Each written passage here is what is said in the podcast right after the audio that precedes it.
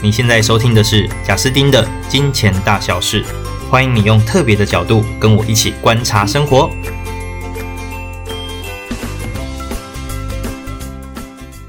嗨，大家好，欢迎来到《金钱大小事》。今天是我们二零二二年我们《金钱大小事》的第一集。同时，我故意抓在农历年前，是因为呢，我们呃节目到最后有一个非常大的好康，将近五位数价值的小礼物要送给大家，所以大家一定要听到最后哦。好，那我在这边呢要谈的，其实是我在四年前开发的一个理财桌游品牌，叫做财富自由，专属台湾人的理财游戏。那这一款游戏呢，其实是我整理了大概从二十岁到三十一岁这十一二年的所有经验跟一些想法，然后汇整出这个游戏。那希望带来给一些玩的玩家们，可以体会到哦，原来在金钱的蓝图哦，跟金钱生涯规划上，大概会是这个模样。我自己回顾哦，我从二十岁到大概现在为止。到底在我这辈子影响我最大的是什么？那当然，就我从小到大都很认真念书，所以我的学历也还 OK。这件事情，诶，也带给我很多的收获，这是肯定的。然后也让我认识很多好朋友。但我必须说，如果到现在为止，真正呃最小事情，但是影响我最大的，大概就是我在二十岁那一年看了《富爸爸穷爸爸》这一本书，那跟玩了《现金流》这一个美国的理财游戏哦，这出版于一九九六年，非常早期。那其实这本书跟这个游戏真的影响我很深，然后让我从在大二的时候，我就不是只有走所谓的呃上学，然后上课，那后面找工作这件事，我并没有放弃这一条路，而是我在业外，我一直在尝试各种多元的收入结构，所以包含从补教创业、电商创业，然后开始当部落客，以及就开始做各式各样的媒体平台发展，这些都是我从这个游戏得到的启蒙。所以，在我三十一岁的时候，我就想，都已经进入人生下一个阶段了嘛，就三字头了，一直很想要做一件事情来，呃，会诊跟统整我过去的一些经历。好，那这个时候我就想，那我最有兴趣的事情就是教育，我最想传达的就是一些简单但是蛮重要的金钱观念。那到底要怎么做会最适合呢？结果我后来发现，就是跟当年启蒙我的那一款游戏一样。就我也很想要做一款就专属台湾人的理财游戏。那其实，在一开始的时候，我是有跟呃现金流背后的富爸爸集团哦，我写了三次的信吧，然后去跟他们美国的总部去，希望得到一个代理权，然后我希望修改成我们台湾的版本。但后来一直没有得到回复，最后我也很幸运的透过我台呃台大电机的一个直属学长，那他后来也没有走电机哦，他是做一个儿童桌游品牌，所以他对于设计、生产、制造非常的了解，所以我就透过跟他的情谊，然后以及我自己呃找了一个团队哦，我们就做出了一款这样的台湾人的理财桌游。其实做出来的当下，我自己是蛮兴奋的啦，因为我们从一开始在设计卡牌，然后去思考整个蓝图，然后职业，还有里面到底要有什么样的内容，我们都觉得这是一个很有趣的事。因为除了在统整我自己过去十一年的经验以外，更重要是我会很想要把台湾的元素好好加进去。如果各位仔细去思考，你会发现，应该没有任何一款就是台面上哦比较。大量就比较商业贩售的一个游戏，是真正在融合台湾文化做出来的哦。包含现金流这个一九九六年出版的美国游戏，它是用美金，是用美国的房产，然后是用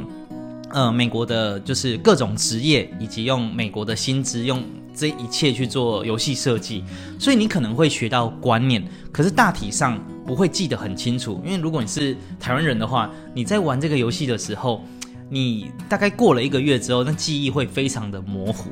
所以我很希望的就是，呃，如果今天真的能够让一个呃还没有太多财务观念的人去玩一个游戏的时候，我希望他接触的都是他周围熟悉的东西，但是呢，他在玩过了之后，他可以在心中把这些熟悉的东西全部连接起来，他会知道说，哦，原来从财务的角度看，从个人财务生涯规划的角度看。这个这整幅蓝图哦，这整幅拼图是长这个样子，就会很希望做到这一段。所以对于开发这个游戏，我认为我第一个最开心的事情就是，我们包含纸钞上面都有台湾的经典图案，包含有中正纪念堂啊，包含有红楼啊，包含有臭豆腐啊，包含有珍珠奶茶，这些都是我们钞票上面非常可爱的图案。而我们钞票的币值就是新台币。那以及呢，我们在游戏当中有很多的卡牌，那这些卡牌当然是你在这个游戏当中创造多元收入的一个方法。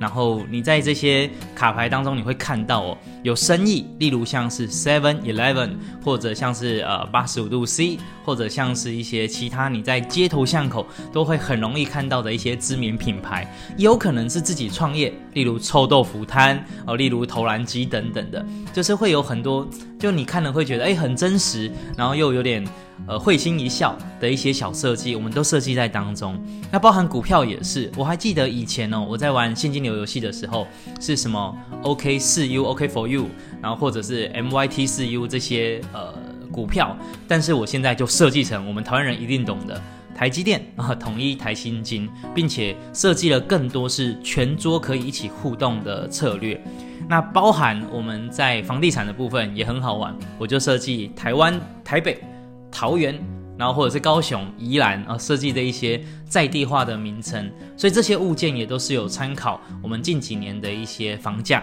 然后去做设计。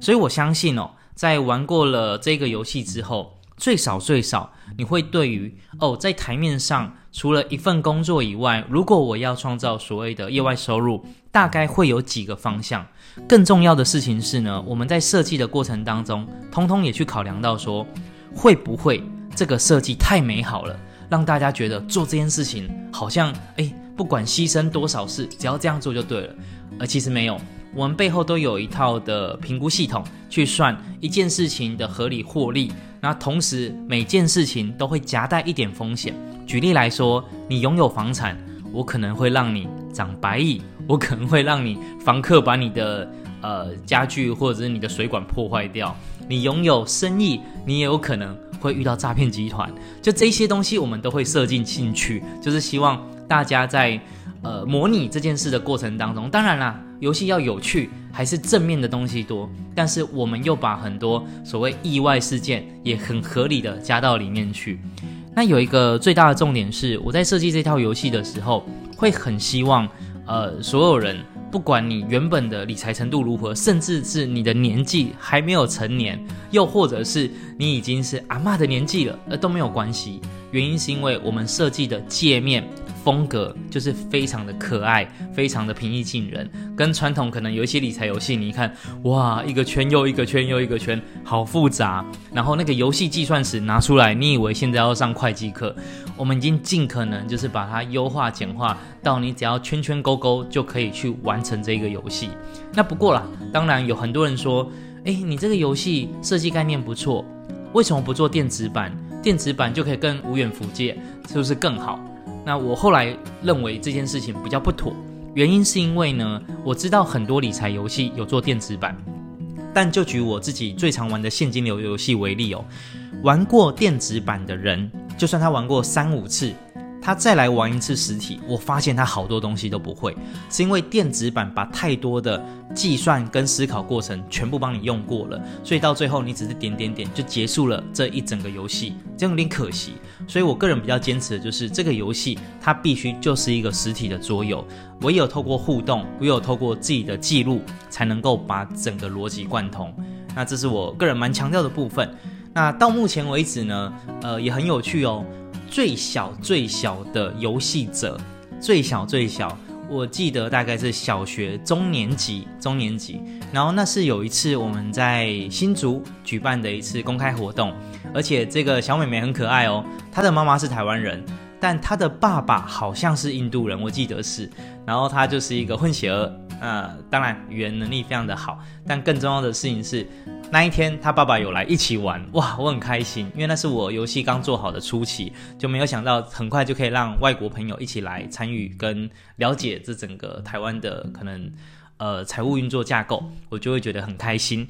那我这款游戏从呃生产，然后到真正研发制作这样的整个过程啊，其实我前面我花了大概五十场的试玩，就是我邀请了五十场，确保。整个游戏是没有 bug，而且确保它的平衡性，那确保它就算呃相对贴合现实，可是不会不好玩哦。有时候太贴合现实会很痛苦，这个大家多少也能理解，因为毕竟游戏要有游戏性。所以透过五十场的试验之后，我们最后才真正生产出一整套。那其实整个游戏也有一个重要观念是这样，就是要怎么样。让每个人哦可以真正知道理财的终点是什么，我觉得是这个游戏的精髓。到最后，有可能你的人生真正在去呃做财务决定的时候，跟你碰到的机会会和游戏当中完全不一样，这很正常嘛，因为日新月异的时代，同时每个人的机缘都是特别的。但是我们能够呃教导的，跟我们能够传授的，就是两个字：原则。到底原则是什么？你要跟着原则走，就不会做太错的决定。还有，到底终点是什么？这个终点只要你能理解，就不会走错方向。我个人认为哦，理财的终点最后不是钱多或钱少，这是一个很重要的观念哦。所以其实我们这个游戏啊，有一件事情花了我们非常多的时间在做思考，就是这个游戏要叫什么名字？我一开始就在想，呃，这个游戏要叫做商业大亨，呃，这个游戏要叫做。台湾，呃，台湾金钱赛局，类似这样，我们想了一大堆。后来我们决定用四个字，就叫财富自由，成为这个游戏的名称。那我必须跟大家讲哦，其实这四个字成为这个游戏名称是一个非常大的决定。怎么说呢？其实在我心中，我一直很希望的是这一款游戏可以。更多的走入校园，当然我知道，我希望就是所有人都可以玩过，大家都能够体验过。但我心中其实很希望走入校园，为什么？因为在我的学生时代，如果我没有在大学二年级自己因为主动的关系对外接触到了现金流这款游戏的话，我应该都一直不知道不知道真正我的财务规划，我的财务方向是什么。就算我大学虽然是电机系哦，我去修过了。个体经济学、总体经济学、投资学、货币银行学、公司法这些我全部都修过，但我依然不知道我的财务目标是什么。我是直到后来玩的那个游戏，我终于多少能理解。好，因此我对于把这个游戏真正推广到校园当中，让孩子们可以早一点接触，我其实有非常大的期待。好，那因为有这么大的期待，各位你就想，如果今天你是一个学校机关，你看到“财富自由”这四个字。你会不会有点担心？就是会觉得，诶，这个游戏适合我们的学生吗？好，那为什么最后还是定义这四个字呢？是因为我很希望把这四个字做比较好的呃证明哦，不是不是那个 proof 那个证明，是呃正反的正，好，名字的名，就是把这这个好好的定义好，让大家知道它的定义是什么。好，我这边要讲哦，财富自由真正的重点不是你有多少钱。也不是你的生活可以有多奢华，也不是你的物质享受。奢华跟物质享受，它可以是一个选择，但是它不是财富自由四个字的重点。财富自由四个字的重点叫做，因为我们人一辈子就很有限嘛，七十年、八十年、九十年，那我们在做的事情不外乎就是在这短暂的时间内，我们好好的享受生活，好好的做决定，好好的自由。自在的去做自己想做的决定，我觉得这是这个这辈子最重要的事。所以，大部分人，呃，如果真的想过这样的生活，可能年轻的时候都还好了，因为大部分年轻的时候也都算是蛮自由自在的，然后可以做很多选择。但是，当更多的社会跟家庭责任真的压上来的时候，你会发现选择一定会慢慢变少，会慢慢有点被逼着走。所以有一个概念就叫叫做老鼠赛跑圈，就你似乎一直追逐，可是怎么追逐，好像都还是在某一个自己不太情愿的状态。所以我们在讲财富自由这件事，讲的就叫做，如果我可以让自己的财务的健全度是，即使哦，我今天不是在工作的状况下，我依然可以每个月的收入大于支出，这时候我在金钱上就是财务自由了。那我这个金钱上财务自由的状态，也确保着我的时间是我的了。那我的时间是我的这样的状态，自然就会慢慢诱导出我可以真正去思考，我想做什么，我该做什么，我能做什么。而且有个很有趣的地方是，很多人会想说，财富自由是一个很不好的观念。哎，财富自由，那一个人的人生还有什么意义？那这样人生不就很萎靡吗？错了。因为实际上，除非你是继承家产，或除非你是中乐透突然财富自由，只要是靠自己白手起家财富自由的人，大家都有历练，大家一定走过了一些可能普通人没有经历过的事，一定的走过了一些可能也有点辛苦，但是也很历练的事。所以，通常在你白手起家到拥有财富自由状态的这个过程，也都具备。真正分配金钱的智慧，然后真正分配人生重要的事情先后顺序的序位的这个智慧。因此呢，财务自由的过程是一个磨练，财务自由的结果是有选择权。那最终是要让生活过得更好，过得更充实、更丰富。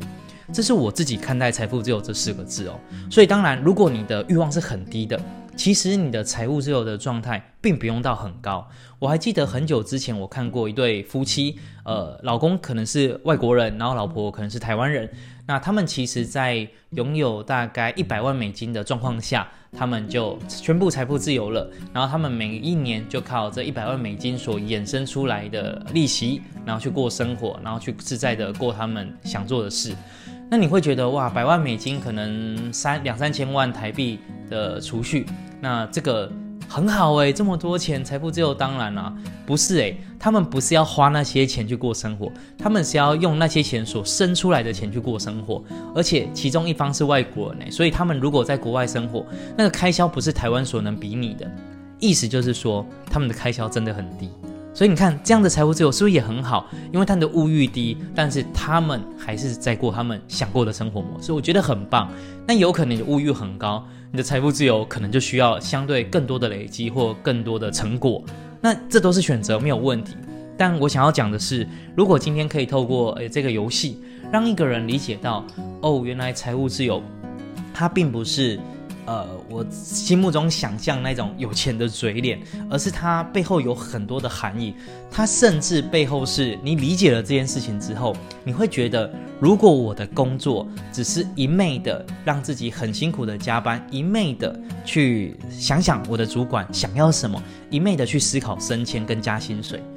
但是在其他事情没有太多想法，你反而哦，在你真正了解财富自由的概念之后。你反而会觉得，嗯，原本那样子有一点点可怕，因为那其实是一个没有方向。社会一定都认同，越高的职等，然后越稳健的工作，甚至越大的品牌，你成为他的员工主管，那都是一个让人家掌声的事哦。这绝对是一个社会价值观。可是到底真正站在那一个角色，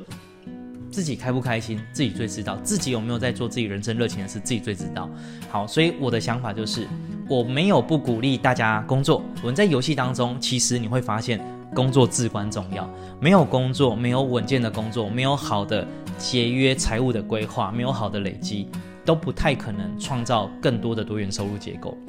但是你也会知道，工作不是唯一，它只是你众多选项当中一个蛮必要的选项。但有另外一个选项叫做试着去争取自己的时间自主权。那以上讲起来，你可能会觉得哦，有一点点好像很对哦，听起来非常的振奋。但是到底在讲什么？好像没有讲到太多务实的东西。没关系，如果细节呃各位有兴趣的话，真的很欢迎可以来体验过我们的这一款游戏。好，那讲到这一边呢，其实我也讲一讲，就是这四年来我们这个游戏的一些发展哦。就从一开始我刚做好的时候啊，大家知道这个。游戏的生产成本其实也是远超乎我的想象。我原本就想说，哦，就是纸张嘛，然后板子嘛，那个木头棋子嘛，其实也还好吧。也不对，我们光是生产成本就是七位数，但到底是那个开头的数字是多少，我已经不好意思说了。就是嗯，反正蛮沉重的哦，这是一个蛮大的成本。那因为一次制造游戏至少就要一千套。所以仓储也是一件事，那你配合的物流啊，然后各种通通都是一件事。但是我只有一个不太做，就是我没有花行销费去请广告公司来打广告，然后这件事情是我们一直都没有做的，因为我就希望让产品自己讲话。好，那可是呢，有点出乎我意料的事情是，原本我想说一千套。应该要卖很久吧，要卖非常非常非常的久。对，然后我就佛系这样子卖。那一开始我也想，反正这边我也不赚钱，就是回本之后呢，我所有的利润我就是都捐出去这样。那直到今天都是这样子哦。那没有想到的事情是，哎，出的第一个月竟然就销售了，我记得将近两百套吧。就是这件事情非常令我惊讶。那直到今天四年，那我也不太好意思说，就是呃销售的有多好，但我相信应该是。呃，整体的销售状况在台湾的理财桌游界应该算是蛮不错的。同时，我们也应该有差不多一百所学校有跟我们购买这样的一个游戏。那我们自己也透过自己这边的合作伙伴，去各个校园去做分享啊，去做演讲，最少也是五十场起跳。那这些事情呢，可能呃，跟真正哦，就是这种非常用心做教育的人来说，都只是冰山一角。但我心中是觉得蛮开心的啦，就是有点圆到了自己当时设计这款游戏的初衷，就真的在做一些简单的理财教育。那至于这个游戏之后呢，我们也有一些线上的文章，那同时也有一些 YouTube 影片教导怎么做做游戏哦。那包含我这个频道的很多内容，都是很希望在游戏过后，如果你有更多的想法，都可以在这边获取一些基础的知识，对未来更有一些方向。好。讲到这里呢，就大概是我们这一款游戏我一开始的理念，然后想法，然后制作的一些过程，还有太多有趣的事啦，也讲不完，真的要讲哦，一个小时讲下去，可能很多人会听不下去，会觉得啊这样子好琐碎哦。那我们讲到这边大概二十分钟，我们要进入今天的重点了。好，今天这样子讲起来，我是很开心在分享啦。但不知道会不会有些人就觉得哇，讲那么多，到底实际是什么？所以各位可以看我们今天的这一集 podcast 的下面的那个备注的地方哦，我会留下我们这款游戏的介绍，然后我们的官网。那同时呢，因为是新年的关系，我们会有一个限期的折扣，这个折扣是九五折的折扣。那同时我们也会有呃一些小小的礼物，一个礼物叫做特别职业卡，价值三九九元。另外一个礼物叫做额外的钞票补充包，因为钞票其实是一个消耗品，而且有时候如果你的钞票厚度更厚，其实在玩的时候会比较方便一点啦。所以我们会有四个特别职业卡，然后跟额外的钞票补充包，那同时再有九五折的折扣码。那这一些会是我们这个听众，就你听到这边可以拥有的福利，就是如果你对这个游戏有兴趣的话，那更重要的事情是呢，如果你在我的这一个 p o c k e t 下面做一个五星的留言，那你可以分享就是对我们这个频道的看法，就这样。然后最后祝福所有听众一个新年快乐哦，就是你留下你的一些看法，然后跟你的学习，然后最后加个新年快乐。把这件事情呢，你只要做了之后，填写一样在我们下面我会附赠一个表单。那你就同时填写表单，然后你就写说我是谁哦，我是谁，就是你留言的那一个名字哦，我要知道你是谁，然后同时留下你的基本资料。那我们会做抽签，抽签呢，我们会抽出两套我们的游戏《财富自由》的桌游，然后直接送给我们的听众。所以就是也很欢迎，然后例如说，你可以邀请你的朋友一起来听这个频道，听完之后大家一起来抽签，这样，哎，不对哦，这样你的中奖率就会变低了，那就看你想要中签还是想要分享，那都可以啦，我都没有关系。好，那我这一个会趁过年前抽出两套，那如果其他有兴趣的话，我们会有这个我刚刚讲的限时优惠的这个活动，或许过年跟家人聚在一起的时候，好几天嘛，可以透过这个游戏多一些互相的讨论，那也希望对各位有所帮助。好，那这就是我们二零二二年的金钱大小事第一集，也祝福大家新年快乐，一定要把握这一集的机会，好好中奖哦，拜拜。